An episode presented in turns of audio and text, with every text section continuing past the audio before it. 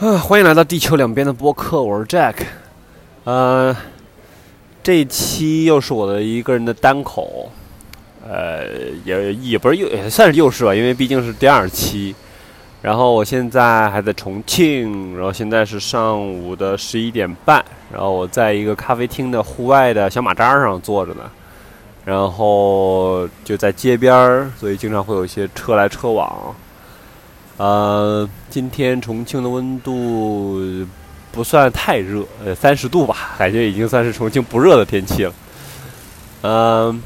然后今天就突然想说一下，呃，我最近的一个状态吧。然后今天早上的时候，我给我好几个朋友，也好几个朋友，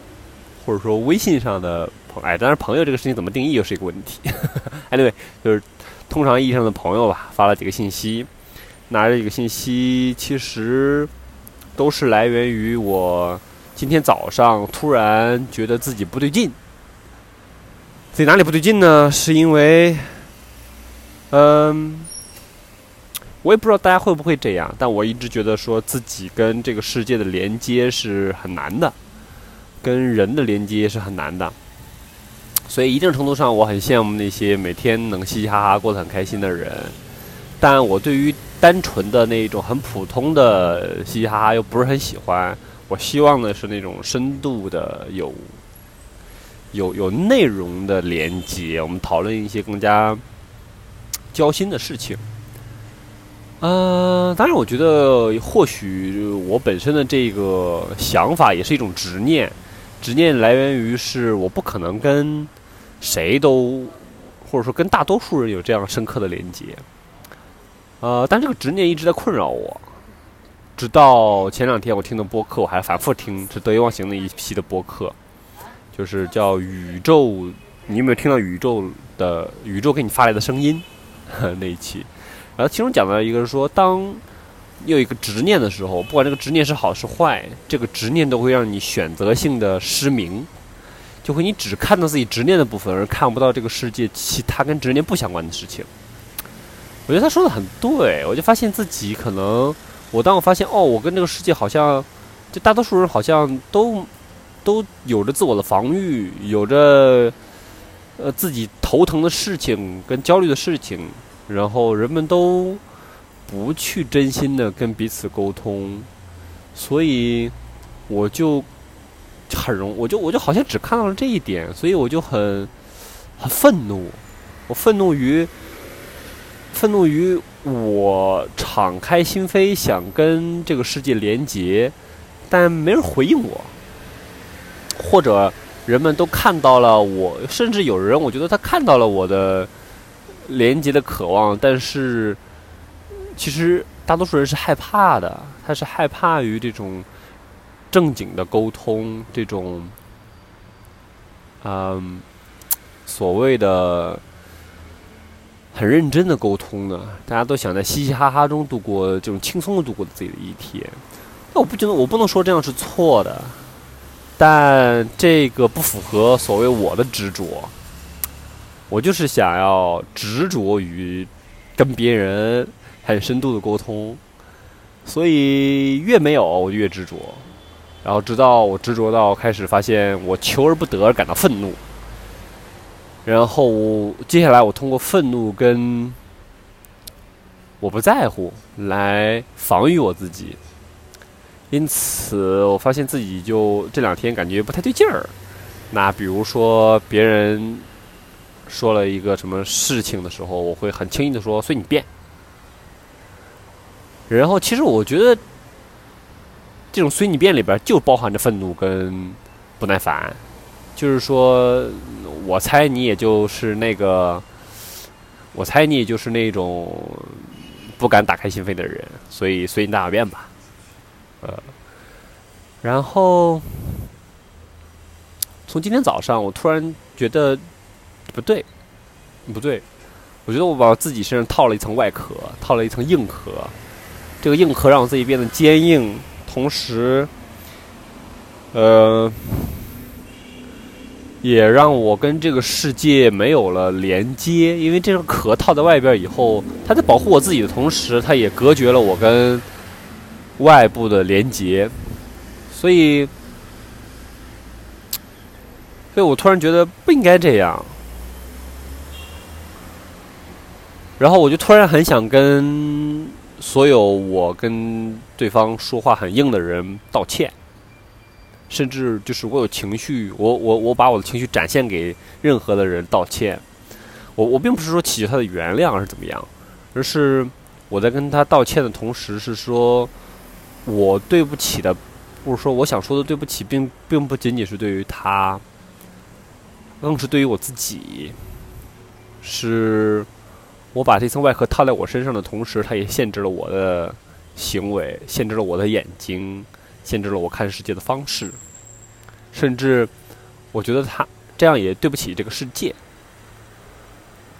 然后我为这个世界创造了多一份的戾气，创造了多一份的愤怒，而不是创造更多给这个世界那么一点点的舒心跟愉悦，或者是友好。所以我给我几个朋友发了很长的语音，我不想发文字，因为文字如此的干瘪。虽然我知道语音可能别人的听起来有压力，当然也有人表现出他有压力。那 anyway，我觉得语音里边包含着我更加丰富的情绪，来表达我对于这件事情真的，呃，想对此。表表示抱歉，当然，我觉得也除了抱歉这件事，就也不应该用抱歉这个词，或许是 表现我的善意吧，从我的愤怒而而转化成善意，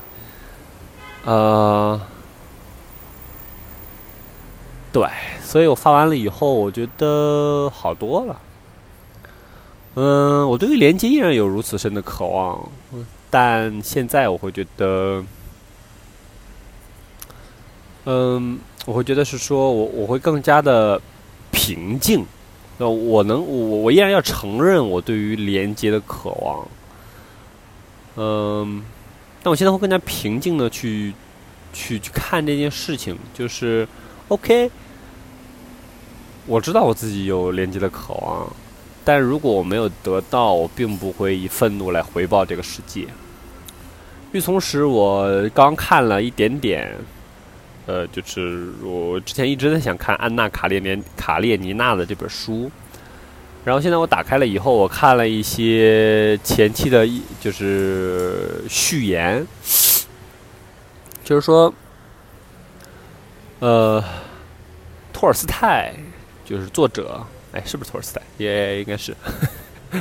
托尔斯泰，他他就是说，在这个作品当中也在表达他自己。那其实译文的部分、序言的部分，其实也在说，其实，啊，受此困扰的人不仅有我，还他妈有托尔斯泰，甚至还有世界上很多的哲学家、很多的作家。呃，正因为他们被他们有着自己的思考，有着自己的痛苦，他们才能写得出那些深刻的。文 那那那些作品，那些那些那些呃小说，那些令人后世难忘，在文学史上浓墨重彩的一笔，那他又为什么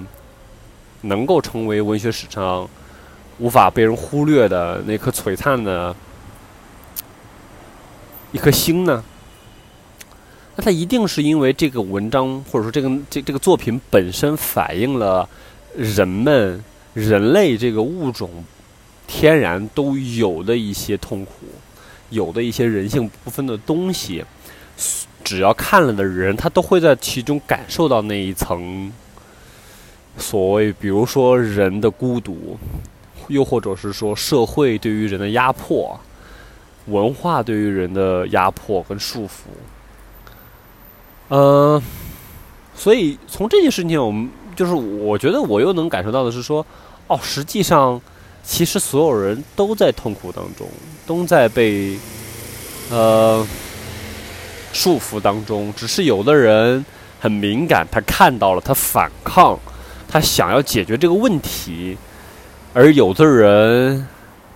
他可能逃避，他可能选择性的看不到，他可能去麻痹自己，他可能在世俗的生活中寻找他的快乐，而不去看到这些痛苦，所以他看起来好像根本就没有。但是有没有这种真的有人可以是说我看不到这些人类人性本真当中的痛苦呢？我觉得可能会有，但它一定是少数的。如果大多数人都是这样的话，这些文学巨著其实不会有人有所同共鸣的。它一定是因为这个是共同于所有人类当中的一些人性的点，所以才会成让让文学巨著成为文学巨著，因为它会戳到所有人的。或者说，大多数人的那个心中的痛点，或者怎么样？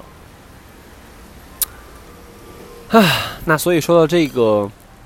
其实这也是我自己人类的劣根性嘛。就是当我看到文学名将都在被人性中的孤独束缚，嗯。痛苦所困扰，我好像觉得 我也并不孤单，因为大家都如此的痛苦，就是应该是就佛佛教说的吧？我觉得应该是佛教里面说的“众生皆苦”。嗯，所以，嗯。我觉得，而综合原因吧，就自己一是想通了，二是把我的真的想法发送给了我想说的人，第三是，我也在文学名将中看到了人类共有的一些痛苦，所以我现在会觉得更加的平静。嗯，但我依然希望去。解决这些痛苦，我并不是说哦，所有人都这样，那我也这样，那就反正大家都苦，那我就苦吧。而是，我首先我会更平静的是说，这是所有人类都在共同承担的一些，嗯，痛苦。那人生好像就有了一个可以持续永久的一个追求。就是如何去解决这个痛苦。当然，这个世界上已经有人做出了，已经参悟明白了。比如，真正的佛学中的一些所谓的参悟啊，所就是真正的参悟，真正的。跳出轮回，他我觉得这个轮回一定不是那种影视作品或者大家所说的什么啊死了投胎然后再怎么轮回，而是我觉得他可能更多的是情绪上人在这个世界上生活中的轮回是那种开心哇有件事开心，然后开心这个这这一圈结束了以后变成了平静，平静之后该变成了痛苦，痛苦之后变成了开心。然后可能有焦虑，我觉得他这个轮回应该说的是这个轮回，他而不是说你死了以后要重新当成人的这个轮回。那我觉得佛学当中一定是有很多的人，从释迦牟尼开始到后期，应该很多的人让自己通过修行变得持久的平静，而跳出了这个情绪的轮回。嗯，甚至我觉得在不同的宗教当中都有他自己的办法。那。嗯，我也会去了解，或者说，我也会去发展我自己的方式。嗯，所以那这件事情，但总的来说，不管是学习别人还是自我探索，这这个如何让困扰自己的这个苦有办法去面对。甚至是有办法去解决它，一定是可以去持续去探索的。所以这么看来，这也是一个可以持续一生的追求。嗯，所以从这个事情又可以演化到生活当中的很多事情，比如当我觉得这一份工作我干的不开心以后。我应该怎么做。从这个角度来说，我可能就不要去看从经济的利益，从经济利益角度上来说，我应该怎么做，而更多的我可以去看说，我如何让自己不被这个苦所束缚。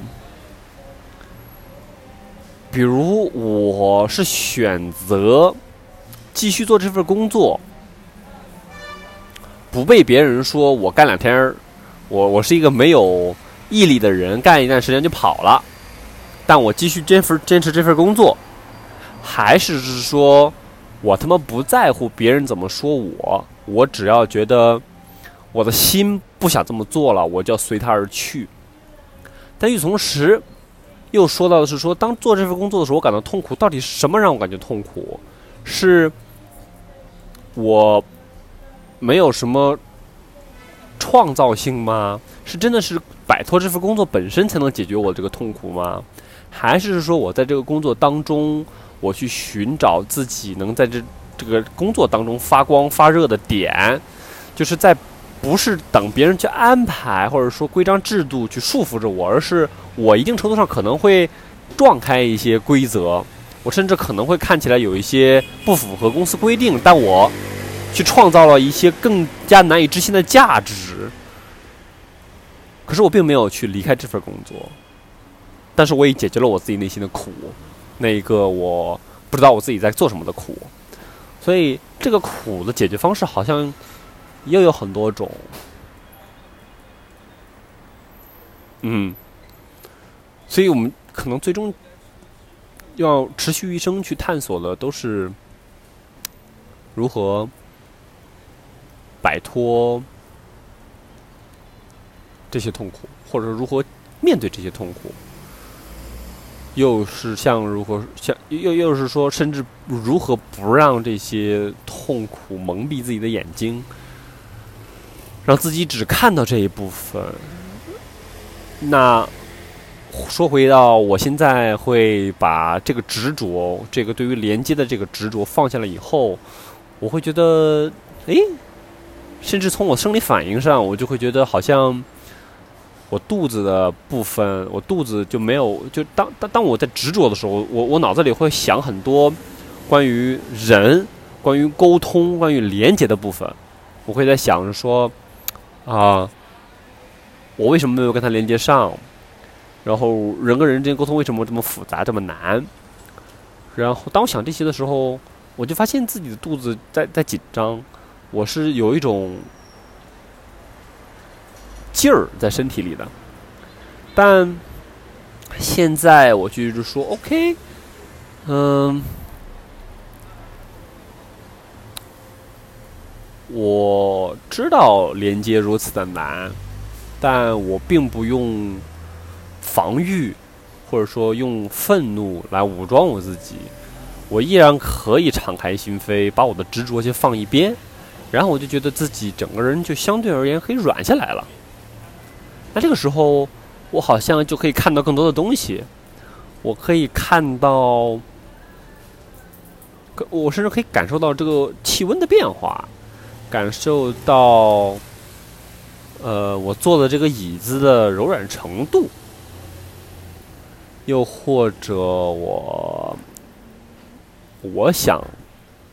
等会儿吃什么，呃，这种感觉这很难描述，但这种感觉就是说，这个世界广了，这个世界变得更宽广了，我可以有更更多东西可以看到了，而不是被一件事。就是人跟人之间的连接，这一件事情造成一叶障目，对吧？就是那一片树叶挡住了我所有的，挡住了我所有的视线。我把它拿开了以后，我发现，哦，我周围其实好多东西的。对，嗯，嗯，差不多。这一期我想说的可能就是这一些，所以。怎么说呢？如果你能听到现在的话，我觉得或许你也有这样的困惑。嗯，那可能最好的方式就是我觉得我能给你提供的就是，我也在这个痛苦当中，我也在这个困惑当中，甚至托尔斯泰也在这个困惑当中，